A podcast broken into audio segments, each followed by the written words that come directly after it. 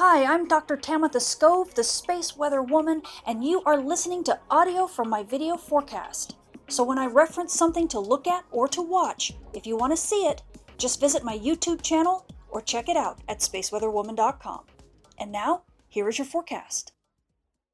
We have multiple big solar flares, a radiation storm, and a one two punch in Earth directed solar storms. Those stories and more in the news this week. Space weather this week gets incredibly busy. As we take a look at our Earth facing disk, you can see a lot of regions in the north and in the south, but take a look at the regions, particularly in the north, because we have a lot of things going on.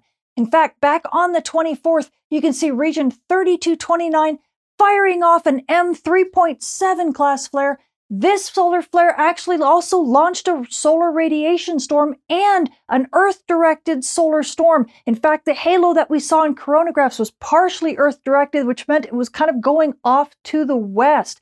But then another day passes, and late on the 25th, wham, right there, the region once again fires yet another flare. This time was uh, an M6.2 two th- or three flare, if I recall. And it was an R2 radio blackout. And this is a, a, reasonably large enough blackout that we have to worry about aviation we do have to worry about those ICAO uh, advisories.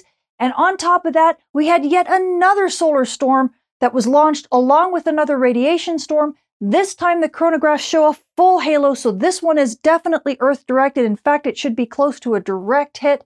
So we've got a one two punch when it comes to solar storms. We've got stepped up radiation storms that are occurring right now and that are ongoing and will continue to go uh, and, and stay elevated until these uh, solar storms reach Earth before things begin to calm down. Uh, meanwhile, we still have a lot of active regions on the Earth facing disk that are big flare players, and we have a coronal hole that is rotating in through the Earth strike zone and is giving us some fast solar wind to boot. So, my goodness, everywhere you look, there's something going on. And that means we're going to have Earth effects both in the day side, the night side, and at the poles.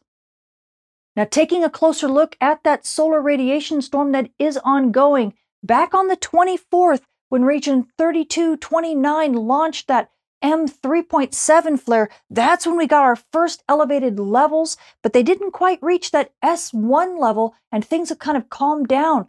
But right at the end of the 25th, we got yet another solar flare. This one was the R2 level radio blackout that was a uh, M6.3 flare from region 3229. And that definitely pushed us up above the S1 levels. And in fact, for those who are in the know, the spectrum of this particular radiation storm was a bit on the hard side. So that means we actually had some really energetic particles at first those have died off a little bit, but we're still sitting above the S1 level, and likely that will continue until that second solar storm from that 1 2 punch hits us and passes us right about midday to late on the 27th. And as you can see, the solar radiation storms really affect the poles. So it, there we have got polar cap absorptions events, and these regions can actually have big issues when it comes to GPS reception also, HF radio. So, any of you uh, pilots who are flying polar routes, definitely take a look at those ICAO um,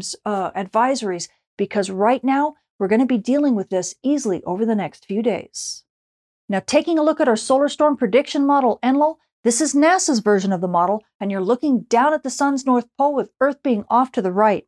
And for that first solar storm that was launched on the 24th by region 3229, you can see that solar storm being launched off to the west of Earth. Really, it isn't going to be a direct hit, but it looks like it's going to hit us right about eh, late on the 26th. But believe it or not, before this solar storm even passes over us completely, we have that other solar storm. This is the one that was launched by the same region on the 25th, a day later. And as that one launches, believe it or not, that is going to be more of a direct hit at Earth. But this one isn't going to hit us until about the tw- uh, midday on the 27th, possibly late on the 27th. So we're going to get a one two punch with the first hit being sometime late on the 26th, the second hit being possibly, you know, the very next day. And we're going to have that radiation storm that's going to continue all the way through that and then begin to decline. But aurora photographers, definitely keep your batteries charged because this could be a really good set of solar storms. Switching to our moon, We are now passing through the first quarter phase on our way to a full moon, and by the first, the moon will be about 70% illuminated. So, you night sky watchers, if you want to catch some dim objects in the sky and I don't know, maybe some aurora during these solar storms, you're going to have this bright companion, so you're going to need to check your local rise and set times. Switching to our solar storm conditions and aurora possibilities over the coming week, we are expecting that one two punch from those two solar storms that are coming toward Earth. At high latitudes, NOAA's expecting major storm conditions. In fact, we're expecting about an 80% chance of major storm conditions starting around the 27th, and it will continue easily through the 28th and possibly continue into through the first of the month before things begin to calm down. So, aurora photographers at high latitudes, my goodness, is this going to be a good chance? You couple that with that fast solar wind, and we should get some gorgeous aurora.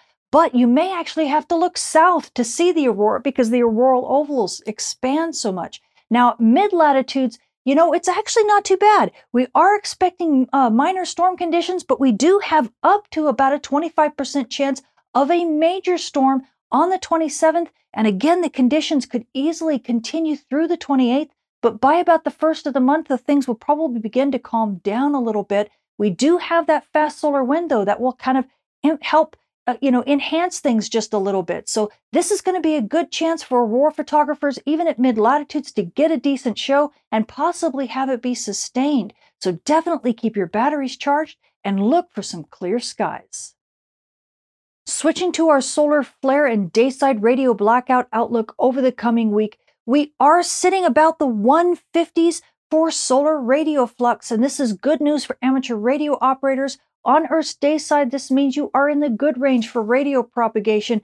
However, sadly, we are having a lot of big flares. In fact, NOAA's giving us about a 65% chance of an R1 to R2 level radio blackout over the next few days, and this will easily continue until region 3229 has rotated to the sun's far side, and it'll drop that uh, risk just a little bit. In fact, an R3 level radio blackout, these are the X class flares, we do have about a 15% chance of an X class flare easily over the next three days. And again, that risk will drop just a little bit as we move in through the beginning of the month uh, but not too much because we still have another couple regions like region 3234 and 3236 that are quite, uh, uh, you know, flare capable. Let me put it that way. So we definitely realize that big flares are going to continue to stay on the menu. Now, as we turn to our uh, radiation storm and polar aviation outlook over the coming week, know that we are in an S1 level a, a radiation storm right now, and this is easily going to continue for the next few days as those big solar storms hit Earth. We won't have anything really calming down until those solar storms hit Earth and begin to pass Earth. That's when they, the storms can begin to calm down. However, because of region 3229 uh, uh, that's rotating to the sun's west limb, we are having a, an, an, elevated risk of additional radiation storms. In fact, about a 15% or 20% chance of additional radiation storms over the next few days, and that's going to calm down probably next week. So, sadly, if you are a pilot, please be sure to check those ICAO advisories often. And if you're a high risk passenger, please take this into consideration in your flight plans. So, the space weather this week is very exciting. We have those one two punch from those solar storms. The first solar storm is going to hit us probably late on the 26th, and then the second one will hit us somewhere midday on the 27th, possibly late on the 27th. And that means we could be storming until easily the 28th before things calm down. So, aurora photographers, definitely keep your batteries charged. We could get aurora well into mid latitudes, and it could last over a long period of time, along with that fast solar wind that we're getting from that coronal hole. So it's almost like a perfect uh, opportunity here to get some decent shots as long as the weather holds out. Now, you amateur radio operators and emergency responders, well, I know we've got a lot of radio blackouts right now. And in fact, we just had an R2 level radio blackout, and the risk for radio blackouts is pretty high right now. And you're just going to have to grin and bear it. Plus, we've got those solar storms that are going to be hitting on Earth's night side, and that causes problems for you too. Just remember that on the day side, switch to higher frequencies. On the night side, switch to lower frequencies when that solar storm hits, and you'll be able to ride through this okay. And now, GPS users, Well, it's not looking so great for you. You've got a lot of stuff going on on the day side, and now we have solar storms at the night side, and we also have radiation storms at the poles. So this causes problems for GPS reception pretty much all the way around, and you're just going to have to hunker down and definitely uh, watch yourself, especially near dawn and dusk or near anywhere near aurora, because that does cause issues for reception. And of course, if you happen to be a drone pilot, be sure to calibrate your magnetometers often and be careful with uh, your GPS reception. And any pilot also make sure you check those ICAO advisories. I'm Tamitha Skov. Thank you for listening.